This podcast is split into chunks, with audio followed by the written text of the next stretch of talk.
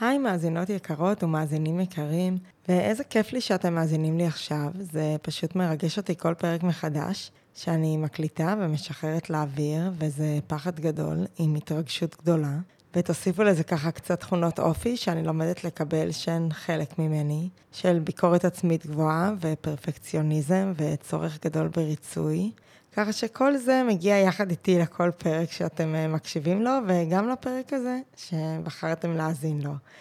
ואני בחרתי להקדיש את הפרק הזה לצל המאוד מאוד גדול שמלווה אותי לאורך חיי, שהוא בעצם הצל שלי, שכמו כל צל הוא הולך איתי לאן שאני הולכת, והוא תמיד מחובר אליי ומלווה אותי בדרך שלי, בכל דרך שאני בוחרת ללכת בה, וגם בדרכים שאני חושבת שלא אני בחרתי ללכת בהן, אלא נכפו עליי, אבל זה לא באמת ככה. ויש רגעים שבהם הצל שלי הוא ממש מורגש וחזק וגדול, אפילו יותר גדול ממני ויותר מורגש ממני, ויש יותר מהצל שלי מעצמי או ממה שאני בוחרת להראות. ויש רגעים אחרים שבהם הוא כמעט ולא קיים, והוא מטושטש, אבל הוא תמיד שם. והצל שלי מורכב מכל הדברים שאני לא מסכימה לקבל שיהיו חלק ממני, לא מסכימה לקבל לתוכי, ואני מנסה להשאיר אותם בצד. במעין מחשבה כזאת שאם אני לא אתייחס אליהם, אז אולי הם פשוט ייעלמו, או לא קיימים, או שאם אני אתעלם מהם, אז הכל יהיה בסדר. וכל הדברים האלה שאני מסתירה מאחרים, והרבה פעמים גם מעצמי, ואז הם נהפכים לצל, כי הם מלווים אותי והם שם, ויותר מזה הם נהפכים למעין משהו מאורפל כזה, ושחור ואפל ולא ברור, שלא משנה כמה אני רוצה או כמה אני אנסה, אני לא אצליח להתחמק ממנו. וככה הדברים האלה מלווים אותי בחיי, בזמן שאני מנסה להתרחק או להתעלם מהם, או להשיג אותם איכשהו ושהם יישארו מאחור, אבל זה לא עובד, כי הם הצל שלי. והם תמיד יהיו שם, גם אם אני לא אביט לאחור לבדוק אם הם שם, הם שם, וגם אם אני אנסה ללכת קדימה, הם יעקבו אחריי, וגם בזמנים שהם כמעט ולא קיימים, אז הם יחזרו. אז אני לא יודעת מה הצל שלך או שלך, אבל הצל שלי מורכב מהרבה דברים. למשל, אם נדבר על הפודקאסט הזה, אז הצל שלי מורכב מהעובדה שאני תחרותית, ואני לא לוקחת את זה לעצמי. אני כל חיי ניסיתי להוכיח שאני לא תחרותית, וכל פעם שההורים שלי או שחברים שלי אמרו לי שאני תחרותית נעלבתי, כי זה לא חלק ממני, כביכול. והצל שלי מורכב מהעובדה שאני רגישה וחלשה, ולא תמיד מושלמת, למרות שכולנו מושלמים בתפיסה שלי, אבל לזה עוד נגיע. אבל הצורך הזה להראות לעולם מישהי שהיא כל כך חזקה, היא לא אני האמיתית, והיא לא אני השלמה. והחוסר רגישות הזאת, זה, זה גם, זה שואב הרבה כוחות, כי הוא לא, זה לא אני. ואז מה שקורה זה שאני האמיתית נחלשת, והצל שלי מתחזק, כי הרבה דברים שהם חלק ממני הולכים לצל, כי אני לא נותנת להם מקום. והצל שלי גם מורכב מקנאה, מהקנאה שלי באחרים, שאני מתכחשת אליה, או מהפחד שאני לא מספיק טובה, או לא מספיק שווה. והמטרה שלי בפודקאסט, ובכלל בחיים, זה להתחיל להסתכל על הצל שלי, ככה להסתכל לו בעיניים, ולהבין שהוא חלק מחיי וחלק ממני, ובמקום לברוח ממנו, לאהוב אותו ולחבק אותו. ומה שהבנתי בעצם זה שצל לא חייב להיות רשע או משהו רע. וזה שאני לא יכולתי לתת מקום לכל אותם הדברים האלה שהפכו להיות הצל שלי, זה לא הופך אותי לרעה או ללא בסדר, אלא להפך, זה תהליך שאני הייתי צריכה לעבור, ושאני עדיין עוברת, ואני שמחה, וזה נותן לי כוחות שאתם עוברים אותו ביחד איתי. והתהליך המאתגר והנפלא הזה שאני לקחתי על עצמי, ונראה לי שאם אתם מאזינים לי, אז גם אתם לקחתם על עצמכם, זה לא הכל, כי זה שאנחנו מתחילים להסתכל על הצל של עצמנו, זה רק חלק מהסיפור. כי מה שעוד הבנתי, זה שלא רק שאני פוגשת את הצל שלי בכל פרק, אלא שאני פוגשת גם את הצל של האנשים המדהימים שבאים להתארח פה בפודקאסט. ואפילו שאני יודעת כמה זה קשה לשתף ולהיחשף, וכמה זה לוקח, וכמה זה רגיש, וכמה זה מאתגר, וכמה זה מפחיד. אפילו עם כל הדברים האלה, אני מבקשת מאחרים לבוא ולדבר על הכל, ועדיין כואב לי שהם לא מסכימים לפתוח. וכואב לי שהם מתחרטים, ולפעמים מגיעים לפה ובכלל לא רוצים להקליט, או לא רוצים לשתף את מה שכבר הקלטנו. והכאב הזה נובע מהידיעה שלי של כמה ערך יש בשיתוף, ואיזה מדהים ומדהימה כל אחת ואחד מהאנשים שדיברתי איתם, ושרוצים להתארח, ושמתארחים, אבל uh, אני באמת רוצה להבין שזה חלק מהדרך, וזה לא עבודה קלה בשבילי לשחרר. וכנראה שעל זה הפרק הזה באמת. אז uh, נראה לי שהגיע הזמן לעשות פתיח, ונמשיך.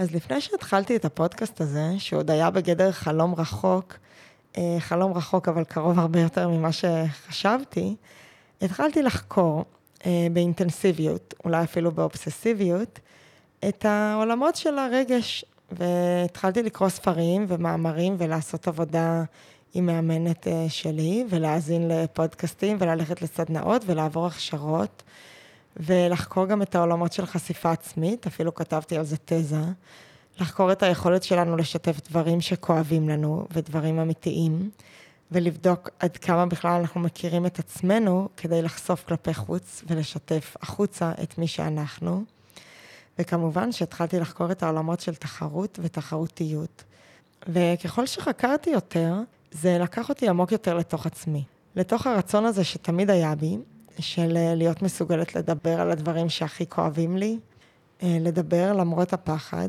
ולמרות כל מה שלמדתי בבית ובבית ספר, שאסור לדבר על הדברים האמיתיים, ושרגש זה אסור, ולמרות כל מה שלמדתי מהחברה, שצריך להתבייש בדברים הלא טובים, ושאם משהו רק קורה לי, זה כנראה באשמתי, כי לא הייתי חזקה מספיק, או כי לא התנהגתי כמו שהייתי אמורה, כי אני לא בסדר, ולמרות כל השיח, הכל כך חזק שקיים היום, שהדבר הכי נורא שאתה יכול לעשות זה להיות קורבן, ואסור להתקרבן, ושתמיד צריך לנצח את הפחד ואת המקומות החלשים האלה, המקומות האלה שמרגישים שהחיים עושים לנו דווקא, ולמה זה קורה לי.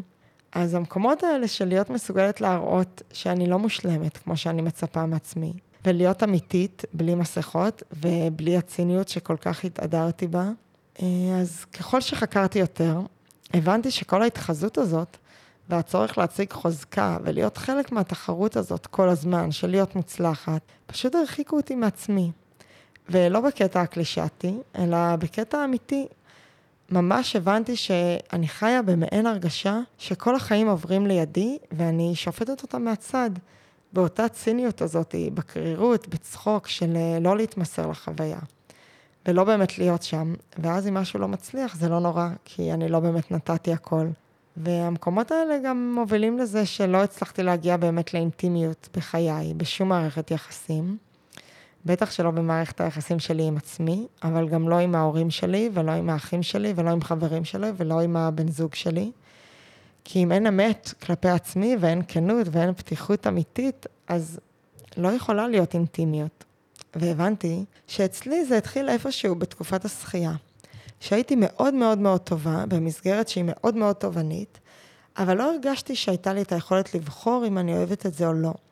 כי הרגשתי שזה כל כך שמח את ההורים שלי שאני מצליחה, ואת המאמנים שלי, והרגשתי שהשקיעו בי כל כך הרבה, שאני פשוט חייבת להמשיך, גם אם לא אהבתי את זה. ואז התחלתי להסתיר הרבה דברים, וככל שאחרים היו יותר מרוצים, וככל שאני הייתי יותר ירדן השחיינית, וירדן המוצלחת, וירדן החזקה שהכל מסתדר לה, ושכולם באים אליה להתייעץ, אז פחות ופחות הרשיתי לעצמי להיות במקום הזה של להיות חלשה ופגיעה ורגישה. ועם כל זה, ואפילו שידעתי כמה אני כבר לא אוהבת את השחייה, אז המקום הזה היה כל כך גדול, שהפרישה הייתה ממש קשה, הייתה ממש טראומטית. כי כל מה שהכרתי עד אז בחיים שלי נגמר, ואני כבר לא זוכה במדליות ולא עולה לפודיום, ואין את האדרנלין הזה של התחרויות, ואין את השמחה הזאת אצל ההורים שלי שאני מנצחת, ואין כבר למה להתאמן או לשמור כוחות, ואין סיבה לישון או לשמור על לוז מסודר או לשמור על אוכל מסודר, ככה שהרבה מהמשמעות שהייתה לי בגיל, מגיל עשר עד גיל שש עשרה שבע עשרה היא די נאבדה. אבל יחד עם זה עוד הרבה דברים נשארו, כמו זה שהציגו אותי כשחיינית.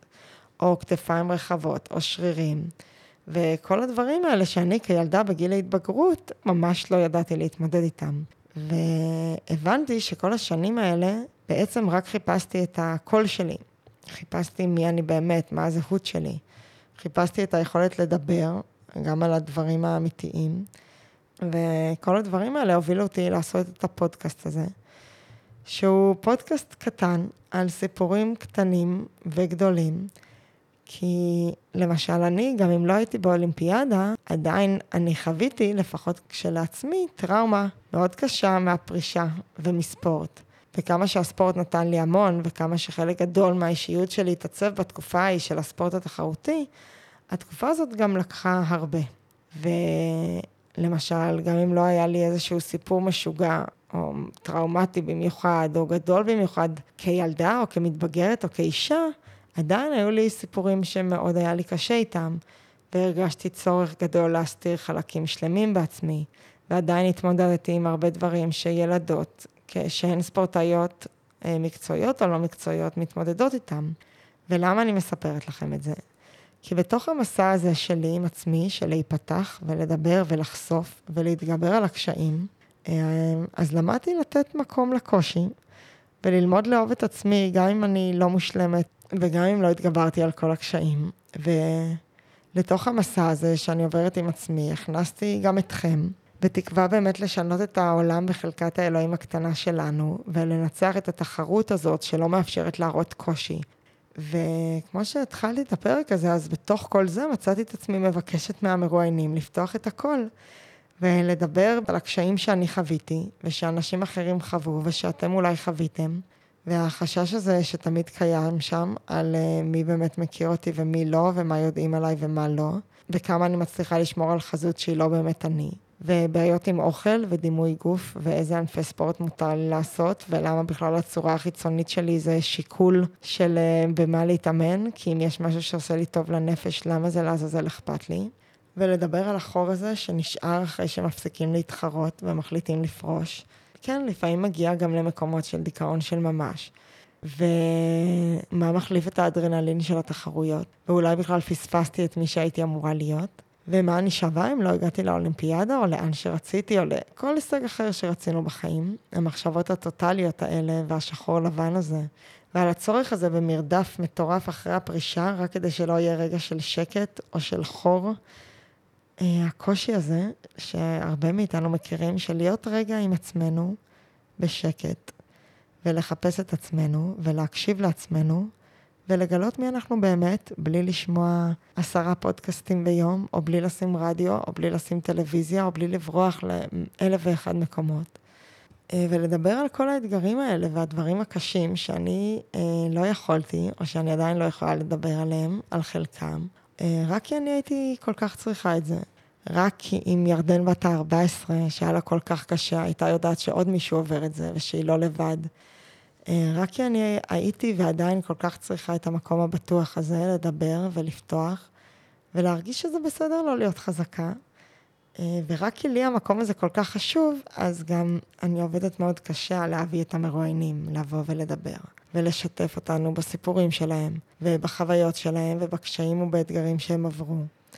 אז זה באמת התחיל מזה שאני פניתי לאנשים, ולאט לאט יותר ויותר אנשים פונים אליי, וחלקם פותחים בקלות ומדברים בקלות, ורק רוצים לשתף, וחלק באמת מאוד מאוד רוצים, אבל אז הם מדברים ומתחרטים, או לא מצליחים לדבר, עם כמה שזה חשוב להם, ובמקום להעצים ולתת את המקום הבטוח הזה, אז אני מצאת את עצמי כועסת, ממש. בהתחלה אפילו ממש כעסתי על כל אותם הפרקים המדהימים והחשובים. הפרקים האלה שלא יוקלטו לעולם, והפרקים האלה שהוקלטו ולא ישודרו לעולם, הפרקים האלה שיש להם כוח לשנות את העולם. אז בהתחלה כעסתי, ואני עדיין לפעמים קצת כועסת, והכעס הזה זה משהו שלא הסכמתי להודות כלפי עצמי, והוא הפך לצל שלי. אבל הנה אני מחבקת את הצל הזה, ומבינה שזה חלק מהתהליך של הבעת חמלה לעצמי, של לקבל את זה ש... שלא כולם יכולים לשתף, ושזה חלק מהחשיבות של הפודקאסט הזה. והמון רוצים לשתף, וגם אני, וזה לא תמיד קל. והבעת חמלה הזאת לעצמי תאפשר גם uh, הפצת חמלה לעולם, כי זה לקבל את עצמי גם עם הכעס, וזה גם לקבל את כל אותם הספורטאים והספורטאיות, והאנשים והנשים ה... סופר אמיצים ואמיצות ש, שבאמת באו לדבר איתי, ורוצים לחלוק ויודעים כמה שזה חשוב, אבל עוד לא יכולים, וזה בסדר. וכשזה יקרה, זה יהיה בדיוק בזמן הנכון. אז אחת המרואיינות שאני הכי, אולי חיכיתי לעשות איתה את הפרק, ספורטאית שהייתה בשתי אולימפיאדות, ובאמת הרבה שנים בטופ הישראלי והעולמי, אמרה לי ככה בסוף הרעיון, שלא יכול להיות שהיא חוותה כל כך הרבה סבל, והיא לא תשנה איתו את העולם. ולא יכול להיות שהיא חוותה כל כך הרבה כאב, והוא ילך לאיבוד. וברגע שהיא אמרה לי את זה, ידעתי שזה יהיה פרק מעולה, והיה לי מאוד קשה לקבל את זה שבסוף אה, הוא לא יצא לפועל. אבל הבנתי שהכאב עדיין חי, ולמרות שעברו כל כך הרבה שנים, אי אפשר ללחוץ על כאב ולשחרר אותו. אי אפשר אה, לשים אותו כצל בצד ולהתעלם ממנו. להפך, ו... וההפך זה לא לברוח או לשקר לעצמי שהכל בסדר, ההפך זה לתת לעצמנו את הזמן הזה ולקבל את התהליכים שאנחנו צריכים וצריכות לעבור. אז זה באמת זמן טוב לחשוב רגע עם עצמנו על איזה דברים אנחנו לא מדברים או מרגישים צורך להסתיר, ואיפה אצלנו יש את הצורך הזה להראות שהכל מושלם כלפי חוץ, ולראות שאולי עם קצת כנות, אז uh, הדברים ייפתרו כל כך בקלות, ולאיזה אינטימיות אנחנו יכולים להגיע עם עצמנו ועם כל האנשים שבחיים שלנו, אם רק באמת נהיה אמיתיים. ואיזה מדהים זה יהיה לקבל בחזרה את היכולת להיות בשקט עם עצמנו, בלי רעשי רקע ובלי לחפש לברוח. כמובן רק, רק אם זה מתאים, כי לפעמים באמת הצל הוא כל כך גדול וחזק שצריך uh, לעשות את זה לאט לאט. ובשבילי זה היה גם את היכולת לקבל בחזרה את הבכי, את היכולת לבכות ולהגיד שקשה לי ולבקש עזרה, ולהביע חמלה כלפי עצמי שאני כועסת, וכלפי אנשים אחרים שכועסים עליי, וגם לאהוב את עצמי כשאני מרגישה כמו קורבן, כי גם זה בסדר, זה לא נורא, מותר גם להתקרבן. אז ברגעים האלה התחרות היא כמו נעלמת, כי... כי כבר לא צריך להוכיח את עצמך. אני לא צריכה להוכיח את עצמי או להיות הכי טובה. ואז גם אין מתחרים. ואפשר לפרגן פתאום לאנשים, אבל באמת לפרגן. ואז אפשר לתת גם מקום לקנאה, ולכבד אותה ולחיות איתה. וכמו שביירון קטי אמרה את זה, הרגשות שלנו והמחשבות שלנו והחוויות שלנו, וכל הדברים האלה שאנחנו לא מקבלים בעצמנו או לא שלמים אותם, ואנחנו שמים אותם בצד, כל הכעסים והכאבים שאנחנו הופכים אותם לצל שלנו, הם כמו ילד קטן שבוכה. שהילד הזה הוא רק רוצה תשומת לב, וכל עוד נתעלם ממנו, הוא לא יפסיק לבכות, להפך, הוא יבכה יותר ויותר, וירגיש שמתעלמים ממנו, ועוד יותר ירגיש צורך לבכות, ואנחנו עוד יותר נגדיל את הכאב שם, ואת הרצון לאהבה, ובמקום זה, אם רק נעצור לרגע, וניתן לילד הזה את התשומת לב שהוא כל כך רוצה, אז נוכל להרגיע אותו, והכאב שמשתחרר, והוא יפסיק לבכות, והוא לא ידרוש מאיתנו כל כך הרבה תשומת לב, וכל כך הרבה כוחות נפשיים, הוא אולי אפילו ילך לבד, והוא לא יצטרך אותנו יותר. אז מה בעצם אני מבקשת מעצמי, ומה אני מאחלת לכם? שנצליח לתת את התשומת לב שכל כך מגיעה לכל אותם הנקודות והחוויות והרגשות בחיים שלנו שהכי קל לנו להתעלם מהם, ולהמשיך לשחק אותה כאילו הכל טוב ומושלם, ולהראות כלפי חוץ משהו אחד וכלפי פנים משהו אחר, כי יש משהו כל כך משחרר וכל כך נכון בלהיות אמיתיים, ולהיות ברגע הנוכחי ולתת מקום לכאב ולעצב ולפחד, ולא להרחיק אותם ברגע שאנחנו רצים לאנשהו, או בדרך לכבוש עוד פסגה או עוד מטרה, אלא לקחת אותם יחד איתנו, לא לשחרר אותם בכוח, אלא לחכות שהם ישחררו וישתחררו לבד. כי בואו נחשוב רגע כמה כוחות נפשיים אנחנו מוצאים על להסתיר ולהתבייש, ועל לא לדבר, ועל לא... שלא ידעו עלינו דברים. ומה היה קורה אם במקום זה פשוט היינו מתחילים לאבד את החוויות שלנו, ולתת מקום לרגשות שלנו, וככה לזכות בחזרה בעצמנו. וברגע שהקשר שלנו עם עצמנו יהיה ממקום של אהבה וחמלה וקבלה, אני חושבת שאז נוכל באמת להגשים את כל החלומות שלנו, ובאמת לנצח את התחרות.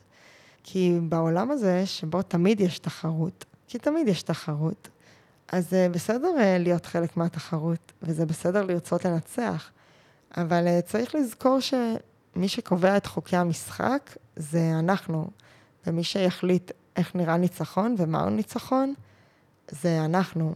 ומבחינתי הפרק הזה הוא ניצחון, ואני ממש מקווה שהפרק הזה היה מושלם עבורכם, כמו שהוא היה בשבילי, ומאחלת uh, לעצמי ולכולנו באמת uh, לקחת uh, רגע אחד ביום הזה, ולהיות, uh, להסתכל על הצל שלנו, לבחור דבר אחד ששמנו שם ככה בצל, והתחמקנו ממנו, ולתת לו מקום, ככה לכמה רגעים. ובאמת תודה רבה שאתם איתי ושהזנתם עד לכאן, והמון אהבה, ואנחנו ניפגש בפרק הבא. להתראות.